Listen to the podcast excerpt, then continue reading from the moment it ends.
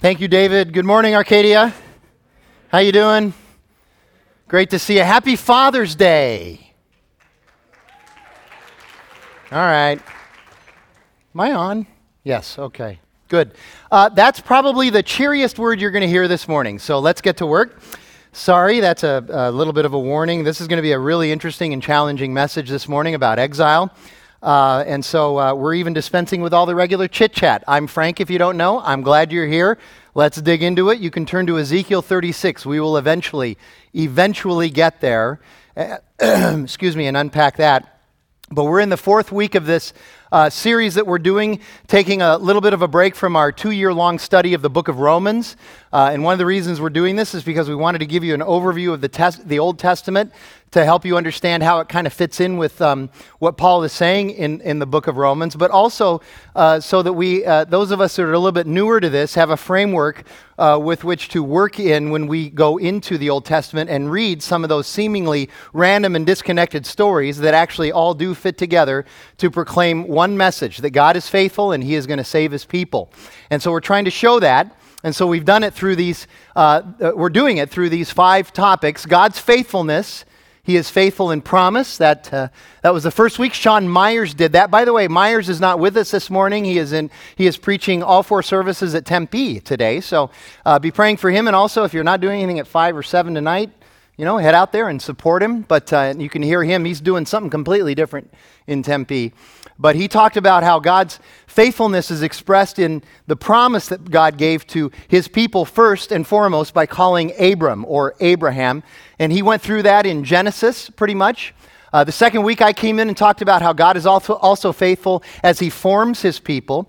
And, and, one of the things that we need to remember is that formation of God's people happens through all five of these processes and all five of these steps. But we specifically spent one week talking about formation, primarily out of the book of Exodus and during the time of uh, the Exodus, primarily. Last week, the other Sean, Sean Mortensen, came in and talked to us about how God is even faithful when God's people rebel.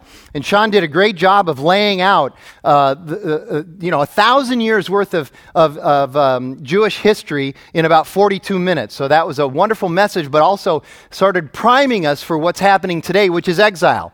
Uh, the, God's people rebelled over the course of several centuries, and, and so God's uh, God had to judge their sin in his wrath because he has wrath against sin, and he does that by allowing them or causing them to go into exile. And we're going to look at that today and what that means. And then next week we'll wrap this up with, with the return after uh, the exile. So, one of the things that uh, Mortensen talked about last week is this idea that um, even in the midst of Israel's glory days, and he talked about the glory days primarily centering around the kingship of, of first David and then his son Solomon. But even in those glory days when Israel seemed to be on top of the world and everything seemed to be going well, that was really the beginning of the end. There was rebellion even during the glory days that was setting the stage for the next several hundred years of rebellion that would lead God to judge the sin of his uh, people. Uh, and the problem is, is really this, and we'll talk more about this when we get into the message of Ezekiel, but the problem is this that we've been saying for four weeks now that as God's people, Israel was given this great gift for which there should have been gratitude, which then should have transcended into generosity to other people, but that's not what happened.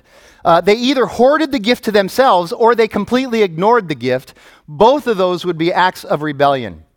They were called by God to be, they, they were called by God and were blessed by God, and they were blessed to be a blessing, but they never got around to that second part, uh, being a blessing. So, what I want to do to set this up first is I want to give you a brief very brief uh, timeline of the history of Israel so that you understand how that shapes up going into exile. Uh, I remember when I first became a Christian, the first time somebody ever did this for me on a Sunday morning or in a Bible study, giving me that chronological timeline of the Old Testament, that was really helpful for me to be able to go back and be able to frame all of those narratives in the Old Testament on that timeline. That was very helpful. So maybe it'll be helpful to you. For many of you, it'll just be a review of something you already know, but it'll help set up the message today.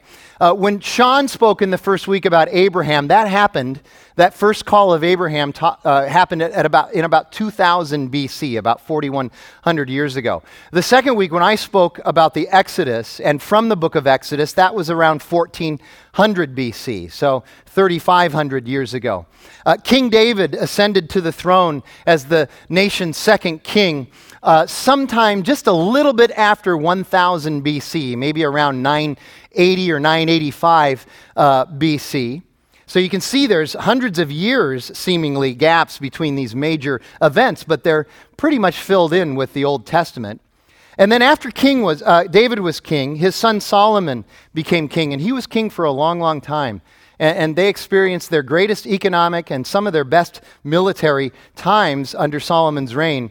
But the, the, the cracks were already beginning, the, the rebellious cracks were already beginning uh, at that time. And so things started to fall apart after Solomon. His son Rehoboam becomes uh, the king, and Rehoboam was just a disaster. Uh, what followed was the nation of Israel, the kingdom of Israel, which is 12 tribes of people, uh, split into the northern kingdom, which had 10 of the tribes went with the northern kingdom, and they were called Israel, and their, uh, their capital city was in Samaria. And then the southern kingdom was called Judah because they had two kingdoms, and their, their, their uh, tribes were uh, Judah and Benjamin, and they retained Jerusalem as their capital. So, northern kingdom, Israel, southern kingdom, Judah. And, then you can see how the Old Testament kind of starts telling the stories of both in, in sort of parallel fashion. But you see them both heading down the road towards, uh, towards judgment, divine judgment, and towards this exile thing. Now, it happened sooner for the northern kingdom than it did for the southern kingdom. Um, uh, th- this split happened in 922 BC. Right about 200 years later, in 722 BC, the nation of Assyria, which was the world superpower at that time, came in from the north and they sacked Israel. They sacked the northern kingdom. And their policy with conquered people was to just scatter the people and get them to disperse among all the other peoples of the world and get them to intermarry so that, so that the conquered people would be completely deluded and they would have no sense of identity or community. They felt that was the best way to keep them down. So that's what they did. And then uh, you can see that the story of Judah, the southern kingdom, continues then. There's no more real parallel anymore. It's just the story of Judah. And they last almost 200 more years. Um, in in a, a, a, little bit before 605 BC, Nebuchadnezzar came into power in Babylon, and Babylon became the new power, most powerful uh, force in the world. And they, they took out Assyria, and then they just kept marching, and they came in, and in 605 BC, they sacked Jerusalem and Judah.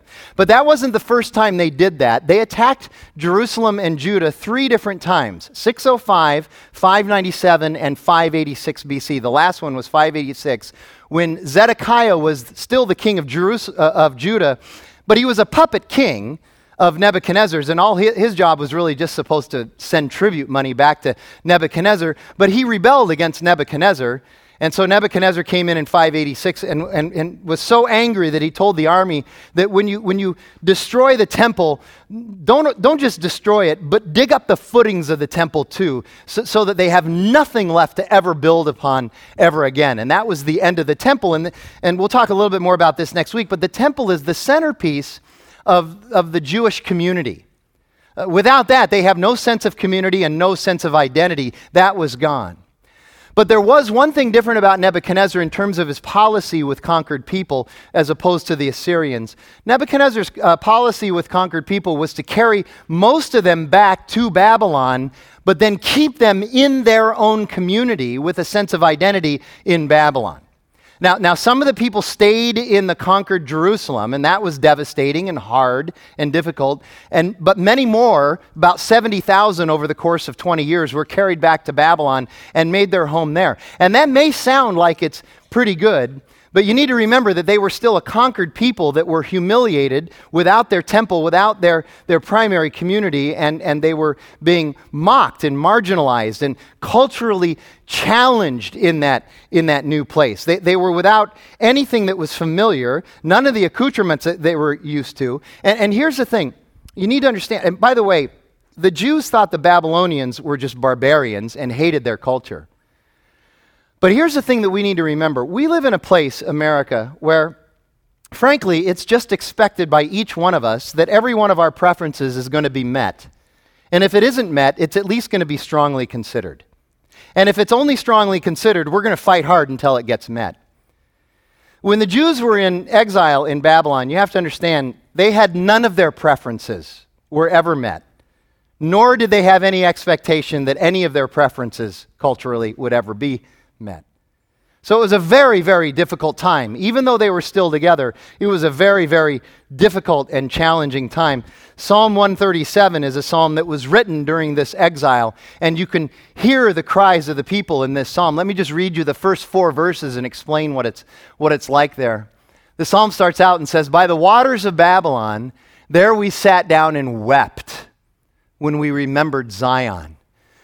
Babylon was known for its waterways, both natural and man made. And of course, back then, you didn't have, you know, hot and cold running water and indoor plumbing and all that. And so you always had to have a source of water. And, and the Babylonians were really brilliant about being able to figure out not only, of course, where the natural waterways were, but also how to use those to do some man made ones too. And so they were flourishing. So they had a place to live. You had to be by water. But they said that's where we sat down and wept, that's where we grieved when we remembered Zion, Zion's a way of them referencing their homeland. Have you ever been in that um, valley of the shadow of death, in that dark night of the soul? Have you ever been in your own personal exile? When you sit down and you weep and you remember when things were better, when you, you remember when things were good, you remember when things weren't the way they are now. That's what they were doing, and, and they had to do this for 70 years. There were uh, thousands of people who were carried off into exile who never made it back because it was that long. This would be their home for the rest of their lives. And then the next verse, verse 2 says, On the willows there we hung our lyres. Here's what they're saying there. The, a lyre is, is a harp. It's a type of, it's a stringed instrument. It's a type of harp. And, and what they're saying is, it's not just that they hung their lyres on the trees. Uh, it's really metaphor. It's poetic metaphor. But what they're saying is we gave up all of our musical instruments. Uh, anything that we would use to, to, to sing praises or sing worship to God or to celebrate or, or to be happy or to, to enjoy music. How many of you just really enjoy music? It gets into your soul. How many of you really enjoy the music more than you do the sermon on Sunday morning? That, that happens, okay? And that's okay. Uh, they're saying, we're in exile. We, we can't do any music. We're hanging up all of our instruments. And it's poetic that they would hang them on the willow trees because willows are known as what? Weeping willows. And so they're hanging, they're weeping, and so they're hanging up their instruments on the weeping willows. And then they say, why? For there, it's there on, these, on the banks of these waterways where we're living that our captors, our tormentors, they're requiring us to sing songs. They're coming to us and saying, with mirth, we want you to, to sing one of the songs of Zion. You, you Jews, you're such musical and happy and praise, uh, uh, praiseful people. Why don't, why, don't you, why don't you sing your song? Come on, give us a show. You know those old westerns when the guy would come and, and he would say, dance, and they would shoot at their feet. That's the picture I get you know, of, of these tormentors coming to them and saying, sing. And, and that word mirth means sing with joy and celebration. In other words, when you do this, you better do some facial management techniques and you better act like you're enjoying this. We want you to have fun while you're doing this. And if you don't feel like you're having fun, you got to act like it anyway. They're being mocked and oppressed. That's their lot in life. And then verse 4. But how? How? How shall we sing the Lord's song in a foreign land? How can we do that? How could we possibly sing the praises and worship of our God when when we feel like he's abandoned us and taken us into exile. So the exile lasted 70 years.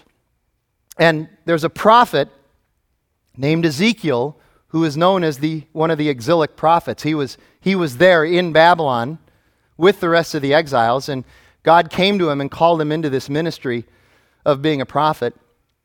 And so he preaches to the people. And so we're going we're going to study some would argue the most important chapter out of, out of all of Ezekiel's writing, which it's a long, long book. Ezekiel is a major prophet, although he doesn't get the press that Isaiah and Jeremiah do. But we're going to look at that, that chapter, chapter 36, which is one of the most important. Let, let me explain a little bit of the background of Ezekiel for you, though. Um, he is a major Old Testament prophet. A prophet is one who speaks on behalf of God, called by God to speak on behalf of God about the application of God's truth and wisdom to life. And as such, they spoke with great authority, often about the future. And understand, it's not that they were fortune tellers, it's not like that. Uh, they just simply came and said, This is what God said He's going to do, and this is how we apply it to our lives today. And by the way, if you continue to do this, you need to understand that it's going to end badly for you. There were a number of prophets before they went into exile that kept telling the, the Jews, If you continue down this road of rebellion, you are going to end up in exile. And they didn't listen, they didn't listen to the prophets. And the prophets were God's messengers, but we need to understand that they never edited God's message. Rather, they were proclaimers and doers of God's message. They never allowed themselves to tickle people's ears. They never softened the blow. They never sugarcoated God's word. You're going to hear some language in here today that is quite extreme and crass, even. But it's because this is what God wants his people to hear, because God takes sin very seriously. We make jokes about sin, and God says, no. There is wrath that comes in judgment of sin. We need to take it seriously. And so that was the job of a prophet. And as a result, they weren't really the most popular guys around. So Ezekiel was carried off into Babylon during the second siege of Jerusalem in 597, and he was only 25 when he got carried off. And the reason I tell you that is because I want you to understand he knows exile. He knows suffering and oppression and marginalization. He knows what it's like to be mocked. And not only that, it, it gets worse. When the armies came in, the armies of Babylon came in, they killed his wife. He lost his young wife during this siege.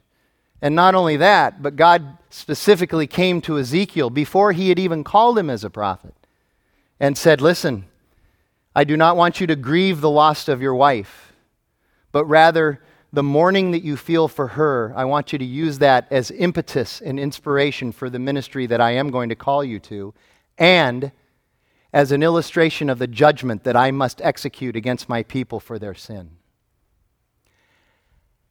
How would you like that as your call into ministry?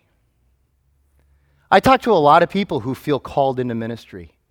Not one of them has ever said that they feel called into ministry because it's going to be devastating. Ezekiel's call into ministry, you understand, was surrounded by circumstances of devastation and suffering and grief. And God says, You need to use that in your ministry. You need to use that in your ministry. So understand, Ezekiel is not just some critic standing on the sidelines speaking about things that he doesn't know anything about. He's right in the middle of this. And the irony, of course, is that in Hebrew, the name Ezekiel means God will strengthen. God will strengthen. He was called into his prophetic ministry five years after they arrived, somewhere around 592, a few years before the last sacking of Jerusalem. And, and, and the book that bears his name is, is a book of judgment on sin and uh, several sermons that preach the responsibility of the people for their sin. It's our fault. We're responsible. It's a book that's filled with graphic parables and illustrations. Some of the illustrations and parables in here are, are, are, are, words and metaphors that we would never even begin to think of on our own. And, and just a couple that come to mind really quick is like when he, when he cooks meals over excrement, over dung, in order to make a point to people. Or, or, or how in chapter 37, the next chapter after this one, the vision of the dry bones coming to life in order for him to make his point. But it's also a, a book of hope in the midst of all of this exilic misery as well. And that hope is fueled by God's great faithfulness, even in exile. So Ezekiel 36 is filled with a lot of tough words, but there is also hope there. And verses 1 through 7, which I won't read to you, but I will tell you, they describe the judging wrath of God. They describe the judging wrath of God that comes on his people as a result of their sin as a result of the what's known as the situation in Israel, the rebellion against the calling of God. And really, that was manifested. Sean spoke a little bit about this last week. That rebellion was manifested in three ways primarily. Number one, it was manifested in idol worship. In both, both, verses 18 and 25 of Ezekiel 36, God mentions that they worshiped idols, and that's a problem. An idol is a false God. An idol is, is some sort of thing that we worship that gets in the way and obstructs our relationship with God. And most of us in the 21st century, we hear this idea of an idol, and we think, oh, that was just for ancient people who used to sit around and, and worship statues and, and votives. But you need to understand that we have our idols too we have our idols too. We have the idols of pleasure and comfort and convenience and, and wealth and, and status and power and influence and the right cup of coffee and, and, and the, the perfect shopping experience and the different causes that we, we have our idols too. And these idols today, these false gods, get in the way of our relationship with God today. We're just like the nation of Israel, we are just like the Jews. And the thing that we need to remember is that idols are false gods, and false gods never fail to fail. Eventually, they will fail us. The second area that the nation of Israel was rebelling was, was that they would make treaties or alignments with other people that God said that they shouldn't do. In other words, they would look around and they would feel insecure or unfulfilled in some way. Have you ever felt insecure or unfulfilled? And they look around, and so they don't feel like God is meeting that need. And so, what they decide to do is align themselves with something horizontally some people, or some nation, or some cause, or some whatever. They would align themselves, make a treaty with those, with those people in order to feel secure or feel fulfilled. And God said, No, no, no, no. You're aligned with me. What more do you possibly need to be aligned with? You're aligned with me, the creator God of the universe who is sovereign over everything. Align yourself with me. And they said, No, God, we don't think that alignment is doing enough for us. We need to align ourselves with others and with other things. What are you aligning yourself with that isn't God, that makes you feel a little bit more secure, but it really isn't going to do the job? And then that third area is just plain old stubbornness. I talked about this two weeks ago uh, in the formation uh, message. Uh, the way the Old Testament describes stubbornness is, is it, it, uses a word that, that we translate as stiff necked. Stiff necked. The idea that you have a stiff neck means you know what's better. You have a better way. You know, and so you, you do this. You walk away from God's way because you have a better way. You have a stiff neck. Any dog people in here? Anybody like dogs? I like dogs. I have dogs. Really? Like two dog people? What kind of con- you're not even Christians, man. It just You ever walked a dog with a stiff neck? It's frustrating and annoying, right? And they want to go places that you know are going to harm them. They've got this stiff neck and they want to run into traffic or run toward the rattlesnake if you're in the mountain preserves. And they got this stiff neck and you're pulling on the leash going, "No, I know what's better." And and they're pull- This is actually the picture of the stiff neck that you're supposed to have, this rebellion, you know? And, and this is going to gross some of you out, but I'm going to do it anyway because no matter how much you hate it, you're always going to remember it, which is always a feather in my cap. So, um, what does a dog usually do when it's got a stiff neck and it's pulling on the leash? Sounds so delightful and comfortable, doesn't it? And you're like, if you just soften up your neck, you wouldn't be choking yourself to death. Why do you have such a stiff neck? And then you realize you're speaking English to a dog and they don't care. You just, it, it, it's just goofy. But this is the picture that's happening here. So, as a result of the situation in Israel, idols and false gods, treaties and alignment, and just plain stubbornness, in comes the judgment. God allows Babylon to come in, and the desolation, the destruction, and the inhabitation of their land by their enemies is what results. But even in that, you look in verse 7 and God promises that He's even going to visit reproach on their enemies eventually. Even though He used them to judge the nation of Judah, the, na- the, the nation of Israel, He's eventually going to go ahead and judge them as well. And then verses 8 through 15 shift to God's faithfulness and a look at the future. And so there we will start to read chapter 36, verses 8 through 15. These are verses where God's faithfulness really begins to come into play. He says, But you, O mountains of Israel, that's a poetic way of just referring to the Jews, his people. You shall shoot forth your branches and yield your fruit to my, peop- to my people Israel, for they will soon come home. Now, I want you to understand that when these words were preached by Ezekiel, it was still 50 to 55 years before they would come home. So, the vast majority of the people who are hearing these words from Ezekiel never even made it. We need to remember that when we're in exile, God is not obligated to return us to our homeland in any quick time, that He's going to do it on His timing as well. But He says, You will soon come home. His idea of soon and our idea often conflict with each other. For behold, I am for you, and I will turn to you, and you shall be tilled and sown. He says, I'm going to till you and sow. Do you know what it means to be tilled? Literally, it means I'm going to shred you as a people. I'm going to shred you as a person. I'm going to I'm going to tear you down before I can build you back up. I need to tear you down so that we can expose all of this sin and start to get rid of it so that I have my teachable moment with you. And then I'm going to sow you back up. Literally, it means I'm going to reap the harvest, of course. But it means I'm going to build you back up, and there's going to be a harvest.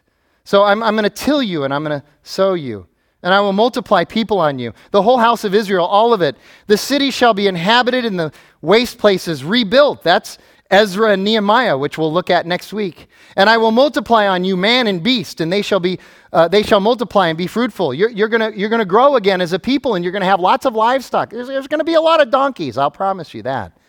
And I will cause you to be inhabited as as in your former times and I will do more good to you than ever before.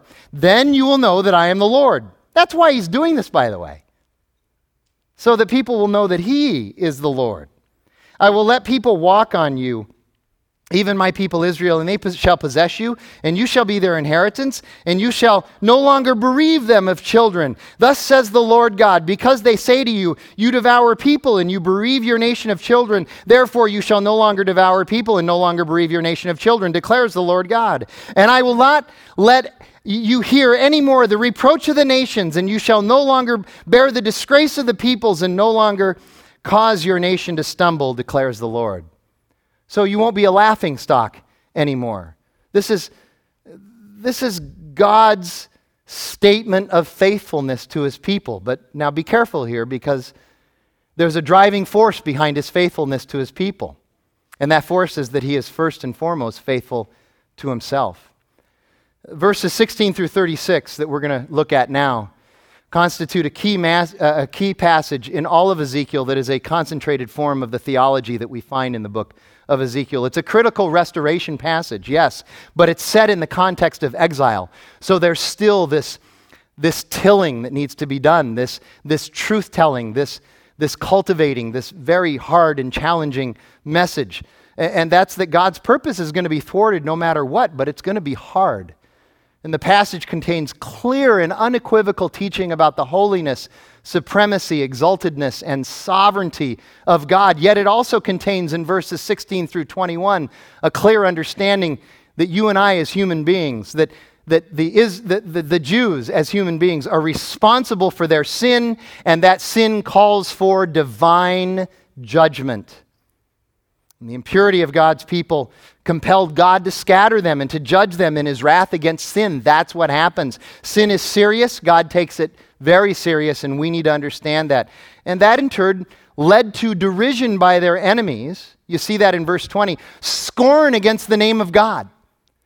That their enemies were actually making fun of God as well. And so God needs to restore his people. Why? Not to make his people feel better about themselves, but rather to vindicate his own reputation, to vindicate his holy name. He says, I have concern for my holy name. That's what happens here. So look at verses 16 through 21. The word of the Lord came to me, and here it is Son of man, when the house of Israel lived on their own land, they defiled it by their ways and their deeds. Their ways before me were like the uncleanness of a woman in her menstrual impurity. There's one of those graphic, crass illustrations I was talking about. God wants the attention of his people. Sin is serious. You need to understand this before you go back. And oh, by the way, you're not going back quite right away. So I poured out my wrath upon them for the blood that they had shed in the land, for the idols with which they had defiled it. I scattered them among the nations, and they were dispersed through the countries. In accordance with their ways and deeds, I judged them. But when they came to the nations, wherever they came, they profaned my holy name. In that people said of them, These are the people of the Lord, and yet they had to go out of their land. They're mocking God as they are mocking God's people. So God says in verse 21 But I had concern for my holy name, which the house of Israel had profaned among the nations to which they came. So we're going to see in verses 22 through 32 that God was therefore compelled to act on behalf of his people, but again, it's him that he is propping up by acting on behalf of his people. He's not acting on behalf of his people because he thinks his people are that great in terms of what they bring to the party. He's acting on behalf of them because he feels compelled to because of what's happened to his name. Remember 2 weeks ago when I talked about when I was talking out of Exodus 34? And Exodus 34, that passage was God came to, came to Moses and preached a sermon to Moses. And, and, God preaches this sermon to Moses. And what did he preach to Moses? Oh, Moses, you're such a wonderful guy. Moses, you're, you're, I've been watching you, Moses, and you're great. And I need you on my team. And would you consider signing on the dotted line? You're with God. Would you do that for me, Moses? Because you're just awesome. No. God preached a message to Moses that said, Moses, I'm God and I am great. It's about me, Moses. J.I. Packer, in a recent essay about, about churches evangelical churches in America. He says one of the problems that we face in churches in, in North America today is that there's too much man centered preaching and not enough God centered preaching. God reminds us in Ezekiel 37 that it's about Him and His glory and His sovereignty and His majesty. And, and I know I, I, I honestly have not run into this too much in my two and a half years at Redemption Church, but in, in churches that I preached at regularly prior to coming here, I ran into this quite often. Uh, some form of this statement, somebody would come up and say, You know, Pastor Frank, I, I come to church on, on Sunday morning to hear a message that makes me feel good about myself. And I want you to hear this. That is not the job description of any pastor. That is not the job description of any pastor. The job description of a pastor is this, and you can find it in 1 Peter. We are to proclaim the excellencies of Him who brought us out of darkness and into His magnificent light. That's our job. We need to talk about God. We need to exalt God. We need to praise and worship God. We need to prop Him up. We need to tell people about Him. And so this is a challenge. Now listen to these verses 32, 22 through 32. Therefore, say to the house of Israel, says the Lord God, It is not for your sake, O house of Israel, that I'm about to act, but for the sake of my holy name. Just let that hang on you for a minute. It's not for your sake, but for the sake of my holy name, God says, that I'm about to act. Uh, sake of my holy name, which you have profaned among the nations to which you came. And I will vindicate the holiness of my great name, which has been profaned among the nations, which you did, and which you have profaned among them. And the nations will know that I am the Lord, declares the Lord God, when through you I vindicate my holiness before their eyes. Are you getting the theme here? Are you getting the message here? I will take you from the nations and gather you from all the countries and bring you into your own land. And now God gets very tender. And you see that he just can't help himself. His graciousness and his faithfulness and his tenderness and his compassion still come through. In verse 25, he says, I will sprinkle clean water on you, and you shall be clean from all your uncleanness. And from all your idols I will cleanse you. And I will give you a new heart, and a new spirit I will put within you. And I will remove the heart of stone from your flesh and give you a heart of flesh. If you are a Christian today, if you are a follower of Christ today, that's exactly what happened to you. God came to you and He removed your heart of stone and gave you a heart of flesh. He gave you a new heart, and His Spirit fills you up. His Holy Spirit is in you, leading and guiding you and directing you today. That's the gospel right there. And I will put my spirit within you and cause you to walk in my statutes and be careful to obey my rules. Another word for law. You shall dwell in the land I gave to your fathers, and you shall be my people, and I will be your God. And I will deliver you from all your uncleanness. And I will summon the grain and make it abundant, and lay no famine upon you. I will make the fruit of the tree and the in- increase of the field abundant, that you may never suffer again the disgrace of famine among the nations. And then verses 31 and 32 are very challenging. Then you'll remember your evil ways. When I show you my grace and mercy, that will cause you to remember the fact that you're sinners. It will cause you to reflect on your sin. It'll cause you to repent of your sin. And then check this out. He says, You'll remember your evil ways and your deeds that were not good, and you will loathe yourselves for your iniquities and your abominations. Oh, we're not supposed to loathe ourselves. That hurts my self esteem. That's, that's not right. Verse 32 It's not for your sake that I will act, declares the Lord. Let it be known to you. Be ashamed and confounded for your ways. Be ashamed and confounded for your ways. Wow. That's not 21st century build everybody up, everybody wins self esteem language, is it? That, that, kind of bothers us we need to understand that in the midst of God's graciousness and faithfulness, He gives us a new heart and a new spirit. In the midst of His grace, that true grace, if we have an understanding of true grace, we understand that that causes us to reflect on our sin and repent from our sin, not take license with sin. Again, as a pastor, it's amazing how many people I hear say, you know, it, it, I can, it, grace is wonderful. I can do whatever I want and God's going to forgive me. You have a misunderstanding of what true grace and love is if you're doing that. That's called license. And if you read the little New Testament postcard of Jude towards the back of the New Testament, take you about 10 minutes to read it, you know that he comes down very hard on that attitude towards sin, that licentiousness. He says, You don't understand grace if that's your attitude. Grace will cause you to reflect on your sin and, and repent of it, and, and you'll loathe yourself for your sin. And then verse 32, I'm going to probably get a bunch of emails for this one. Sean Myers and I are in a competition to see who gets the most emails. Anyway, I should win with this one. Here you go. He says you'll be confounded and filled with shame when you realize what you've done. In the proper context, in a godly, biblical context dealing with our sin, I think we often downplay the value of guilt, shame, and embarrassment. We are so bent on eliminating genuine guilt, shame, and embarrassment because we don't want anybody to feel bad. And therefore, we have people running roughshod over other people. It's one of the big reasons we have injustice in this world today because we don't call injustice what it really is it's sin, and we're responsible for it, you and I.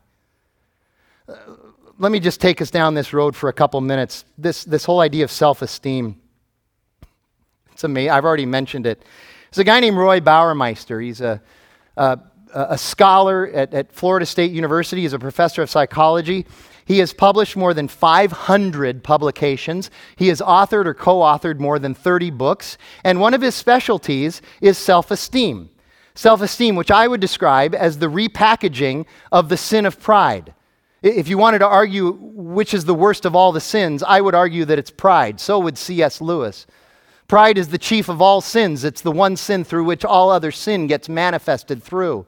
It's the sin that caused Lucifer to fall from grace and become Satan. It's, it's everybody's besetting sin. Every one of us, our besetting sin is pride. Self esteem repackages this awful sin and turns it into a virtue and into something that we must have in order to be fulfilled, in order to be, to be living. And Baumeister comes along and says, I have this body of research that says that this has been a disaster for human beings. L- listen to this. Listen. It is now understood that one of the main causes of violence and cruelty in children is unrealistically or narcissistically high self esteem. Did you hear that? One of the main causes of violence in children is unrealistically high self esteem, which, by the way, I think that's redundant. High self esteem. He says if we, if we have determined that we need to see ourselves as highly valued and esteemed, and this then comes in conflict with reality, even temporarily, and then he inserts parenthetically, as of course it will frequently do, when we meet the seemingly unfair challenges of real life, our self esteem is always going to come in conflict with reality. He says, all of us, all of us, but then parenthetically, he adds, young men in particular, are prone to lashing out violently to defend our wounded pride. He says we see this in all areas of life, and then he lists politics and education and the marketplace. But then he, again, he, he picks out one area and he says we see this in all areas of life, especially in love, manifested in the painful, angry, embittered reactions of the injured party when they not only lose love, but also take a hit to a self image falsely built up by praise and compliments that had nothing to do with that person's skill, accomplishments, or ability to help others. Wow. I read this first uh, maybe three weeks ago, four weeks ago. It was right in the wake of, of an awful homicidal tragedy. And, and immediately I put the two pieces together. Anybody else putting this together? Elliot Rogers, University of California, Santa Barbara, went on this shooting spree and murdered seven, eight people. And what the investigators are saying is that the reason he killed people is because he got tired of being rejected by women he was hitting on, and so he wanted to go kill them and the men that they were choosing instead of him. And I know some of you are going, oh, Frank, that's, a, that's, a, that's an illustration that's way overboard. That's, that's an exception to the rule, and he's got some mental issues anyway. I think self esteem is a really bad mental issue that we have. And so does Baumeister. He says this has been awful, it's been deleterious, the effect that it's had on, on human beings. And he says, listen, you can talk about Elliot Rogers, but he's saying this is manifested on all levels of all life everywhere. Let me give you a couple of examples. When I was um, uh, working on my master's uh, in communication at ASU, I was in a, this class, 12 or 14 people, and the professor was turning back midterm papers, and, and this one young lady got her paper back and she got a C. And I will tell you, I watched as her world caved in on her. She got a C in graduate school on a paper. Her world literally fell apart.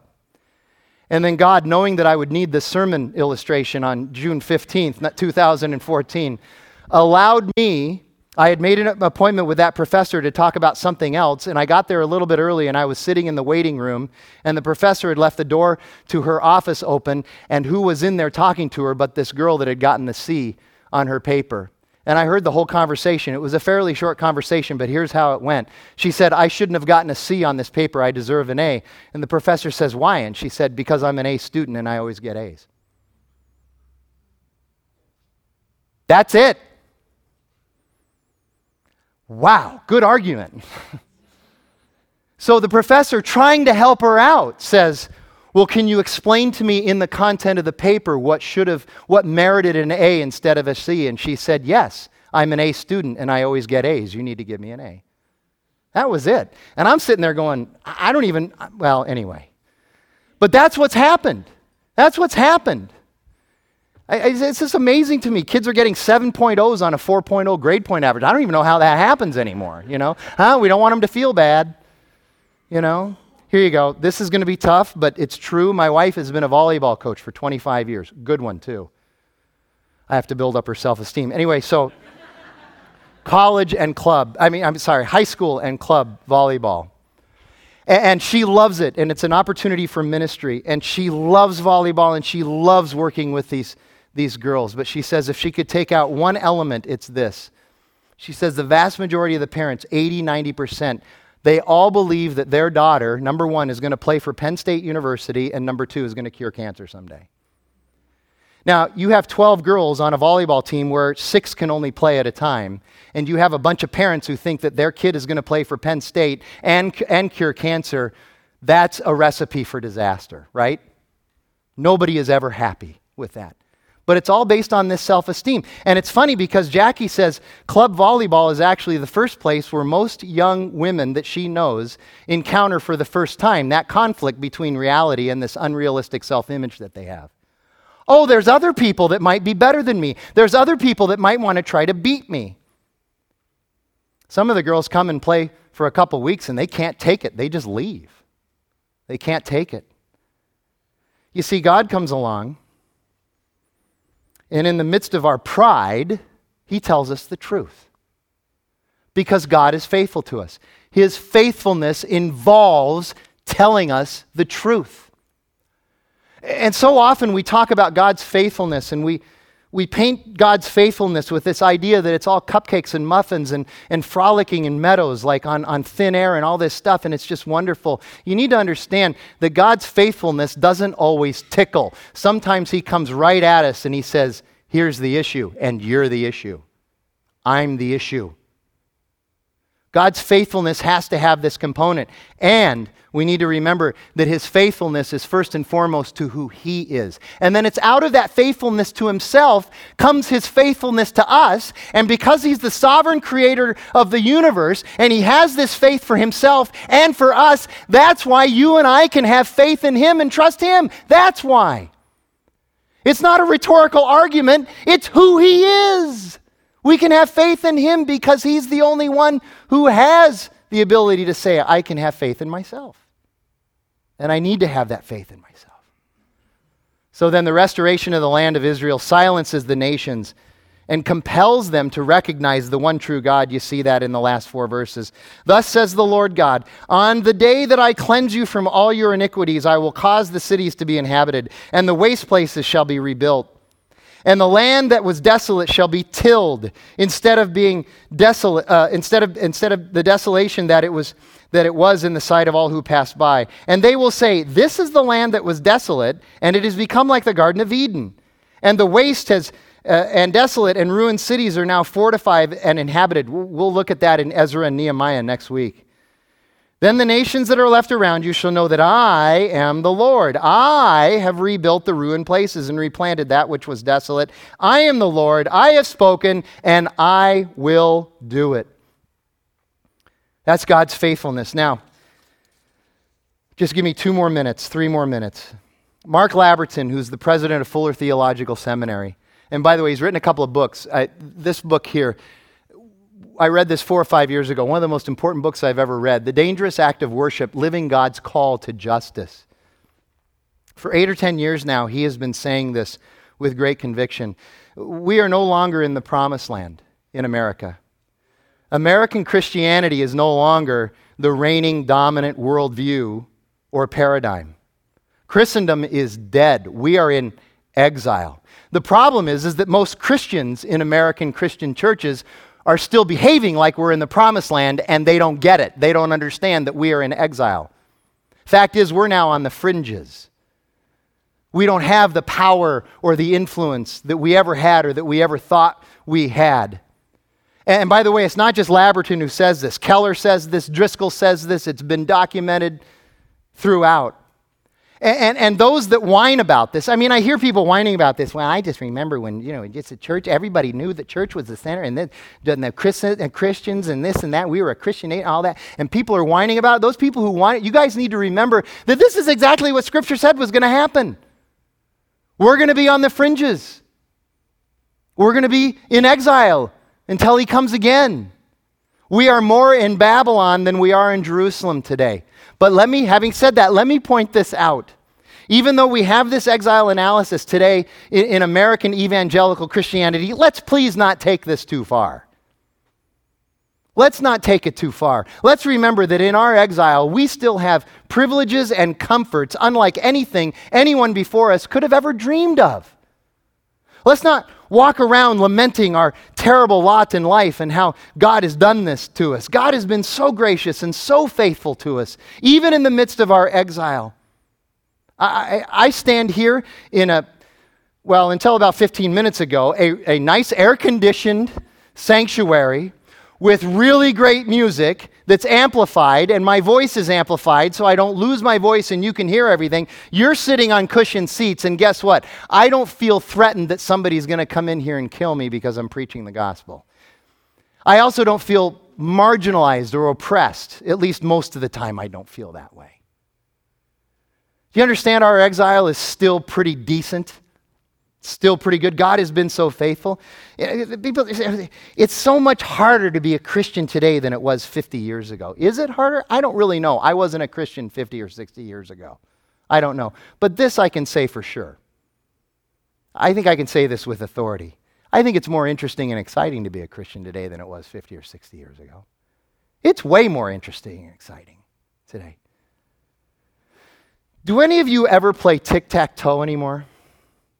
Other than when you're showing a four year old how to play? Do any of you, is that your thing? You're a tic tac toe player? Are any of you just like, get the sermon over with? We got a big tic tac toe tournament at our tournament at our house this afternoon. We're going to have fun. We're going to have Doritos and tic tac toe, man. Hurry up. Let's go. Four hours of tic tac toe. Why don't you play tic tac toe anymore? Huh? Why? Because it's dull. It's boring. Nothing challenging ever happens. Nothing exciting ever happens. Nothing thought provoking ever happens in the middle of tic tac toe. Here you go. Being a Christian 60 years ago in America, I think it was like tic tac toe.